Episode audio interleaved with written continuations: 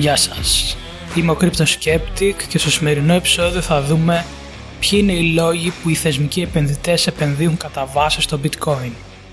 Θα έχετε παρατηρήσει ότι στις περισσότερες ειδήσεις που βγαίνουν με θεσμικούς επενδυτές που επενδύουν κάποια ποσά στην αγορά των κρυπτονομισμάτων, στο 95% των περιπτώσεων είναι στο bitcoin.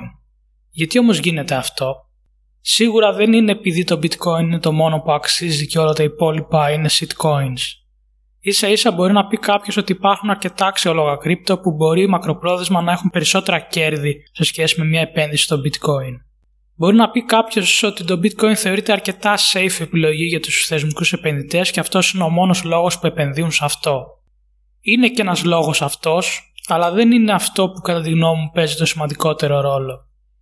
Μια σημαντική παράμετρος που πρέπει να λάβουμε υπόψη όταν συζητάμε για αυτό το θέμα είναι τα νομικά πλαίσια γύρω από τα κρυπτονομίσματα. Μέχρι τώρα το μεγαλύτερο ενδιαφέρον για επένδυση από θεσμικούς επενδυτές το βλέπουμε στις Ηνωμένες Πολιτείες. Εκεί το νομικό πλαίσιο δεν είναι και το τόσο καθαρό. Δεν υπάρχουν σαφείς κανόνες ως προς την κατάταξη των κρυπτονομισμάτων, ανάλογα τη λειτουργία τους και αν θεωρούνται χρεόγραφο της εταιρείας που διαχειρίζεται κατά βάση ένα μέρος του supply του κάθε κρυπτονομίσματος. Όπως είδαμε στην περίπτωση της Ripple, η Επιτροπή Κεφαλαγορών κατηγόρησε τη Ripple ότι πουλούσε το XRP ως χρεόγραφο χωρίς να έχει δηλωθεί. Στην Αμερική, για να επενδύσει κάποια εταιρεία ή θεσμικός επενδυτής, χρειάζεται να υπάρχει μια νομική υπόσταση στο ποια υπηρεσία είναι υπεύθυνη για την επίβλεψη της συγκεκριμένης αγοράς. Στην αγορά των κρυπτονομισμάτων δεν υπάρχει κάτι τέτοιο. Το μόνο που έχουμε δει μέχρι στιγμής είναι δηλώσεις κάποιων στελεχών αυτών των κυβερνητικών υπηρεσιών που ελέγχουν τις αγορές όπως η Επιτροπή Κεφαλαγορών και το CFTC. Η Επιτροπή Κεφαλαγορών είναι υπεύθυνη για την αγορά των μετοχών, αμοιβαίων κεφαλαίων και ETFs. Το CFTC είναι στις αγορές των commodities όπως ο χρυσός, ασίμι και πετρέλαιο. Επίσης επιβλέπει και τις αγορές των παραγόγων, forex, swaps και άλλα. Αν κάποιο κρύπτο θεωρηθεί ότι πρέπει να επιβλέπεται από την Επιτροπή Κεφαλαγορών, τότε θα είναι αρκετά δύσκολο να γίνει κάτι τέτοιο, γιατί θα πρέπει να βγάζει reports κάθε τρίμηνο η εταιρεία που είναι από πίσω. Άσε που πολλά κρύπτο έχουν από πίσω μόνο foundation. Για την ώρα μόνο το bitcoin και το ethereum έχουν πάρει το πράσινο φως από την Επιτροπή Κεφαλαγορών ότι η αγορά τους δεν υπόκειται σε έλεγχο από αυτούς. Το bitcoin και το ethereum θεωρούνται commodities από το CFTC. Βέβαια αυτές οι διαβεβαιώσεις ήταν μόνο από δηλώσεις τελεχών και των δύο υπηρεσιών. Δηλαδή αυτό μπορεί να αλλάξει αν φύγουν τα συγκεκριμένα άτομα. Για να υπάρχει επίσημη οδηγία πρέπει να περάσει νόμος από το Κογκρέσο των Ηνωμένων Πολιτειών που να λέει σε ποια υπηρεσία υπόκειται ακριβώς. Εδώ να πούμε ότι σε περίπτωση που ας πούμε μια εταιρεία είχε αγοράσει το XRP και μετά βγει ότι το XRP πουλήθηκε παράνομα ως χρεόγραφο, τότε καταλαβαίνει κανείς ότι η εταιρεία που το αγόρασε θα φάει σίγουρα πρόστιμο από την Επιτροπή Κεφαλαγορών. Αυτός είναι και ο κυριότερος λόγος που είναι πολύ προσεκτικές εταιρείες με τις επενδύσεις στα κρυπτονομίσματα. Φυσικά το bitcoin λόγω του τρόπου που δημιουργήθηκε και επειδή ήταν το πρώτο κρύπτο, πρέπει να θεωρείται 100% σίγουρο ότι είναι commodity. Γι' αυτό και ενώ δεν βλέπουμε κάποιο θεσμοθετημένο πλαίσιο, εταιρείες όπως η MicroStrategy, η Square και η Tesla ρίσκαραν την επένδυση σε bitcoin και ας έχουν μόνο τη δέσμευση από υψηλόβαθμα στελέχη που υπηρέτησαν σε αυτές τις υπηρεσίες.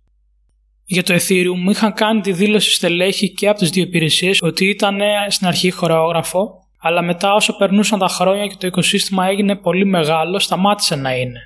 Πολλοί δεν το γνωρίζουν, αλλά το Ethereum είχε κάνει το δεύτερο ICO στην ιστορία, όταν το 2014 μάζεψε bitcoin αξίας περίπου 18 εκατομμυρίων δολαρίων με τις τότε τιμές. Αυτό μπορεί να θεωρηθεί παράνομη πώληση χρεόγραφου από την Επιτροπή Κεφαλαγορών. Όπως έχουμε δει και σε παρόμοιες περιπτώσεις, η Επιτροπή Κεφαλαγορών κυνήγησε διάφορα τέτοια ICOs από το 2017. Οι πιο γνωστές υποθέσεις ήταν του Telegram, του EOS και του Kik. Οι εταιρείες έφαγαν πρόστιμα από την Επιτροπή Κεφαλαγορών για την απαράνομη πώληση των κρυπτονομισμάτων. Φυσικά μπορεί στην αρχή το Ethereum να θεωρούνται ανεχρεόγραφο, επειδή έγινε η πώληση και δεν υπήρχε ακόμα πλήρως αποκεντρωμένο δίκτυο, ούτε το οικοσύστημα ήταν αρκετά μεγάλο. Βέβαια αυτό άλλαξε μετά από κάποιο διάστημα και κανένας δεν πρόκειται να πει ότι το Ethereum είναι χρεόγραφο σήμερα. Θα πει κάποιος από τη στιγμή που δεν θεωρείται χρεόγραφο, τότε γιατί δεν βλέπουμε περισσότερες εταιρείες να επενδύουν στο Ethereum; Υπάρχει κι άλλο ένα δεδομένο που πρέπει να λάβουμε υπόψη. Το bitcoin δεν έχει κάποιο δημιουργό που μπορεί να στοχεύσει η Επιτροπή Κεφαλαγορών. Αυτό δεν ισχύει για το Ethereum. Ενώ δεν έχει CEO, υπάρχει και όμως αυτός που το δημιούργησε, ο Vitalik Buterin. Υπάρχει και το Ethereum Foundation που έχει μια επιρροή στο Ethereum. Σε αντίθεση με το Bitcoin που εκεί δεν υπάρχει κάποιο foundation ή πρόσωπο που να έχει ένα πιο κεντρικό ρόλο. Βέβαια με τα χρόνια βλέπουμε μια τάση να μειώνεται η επιρροή του Vitalik Buterin στο Ethereum από τη στιγμή που το οικοσύστημα είναι τεράστιο στη σημερινή του εκδοχή. Υπάρχει δηλαδή η πιθανότητα να δούμε κάποια ενέργεια της Επιτροπής Κεφαλαγορών εναντίον του Ethereum στο μέλλον. Είναι σχεδόν απίθανο. Απλά για την ώρα νομίζω οι εταιρείες και θεσμικοί το παίζουν safe από όλες τις απόψεις με τα κρύπτο. Έχουν πρόσβαση κατά βάση στο bitcoin και ως ένα βαθμό έχουν πρόσβαση σε όλη την αγορά, αν πάρουμε ως δεδομένο και τη μεγάλη ομοιότητα που υπάρχει στη διακύμανση της τιμής του bitcoin με τα υπόλοιπα κρύπτο. Οι θεσμικοί θα μπουν στο Ethereum και στα υπόλοιπα κρύπτος μόνο μέσω ETFs και άλλων επενδυτικών εργαλείων όπως το Trust της Grayscale. Θέλουν τη σιγουριά ενός επενδυτικού εργαλείου όπως τα ETFs γιατί τα συγκεκριμένα ελέγχονται από εποπτικές αρχές και μπορούν να το δικαιολογήσουν πιο εύκολα στους μετόχους της εταιρείας. Στον Καναδά είδαμε το τελευταίο διάστημα να γίνεται αίτηση για δύο ETFs που ακολουθούν την τιμή του Ethereum. Υπάρχει δηλαδή ζήτηση και για υπόλοιπα κρυπτονομίσματα εκτός του Bitcoin.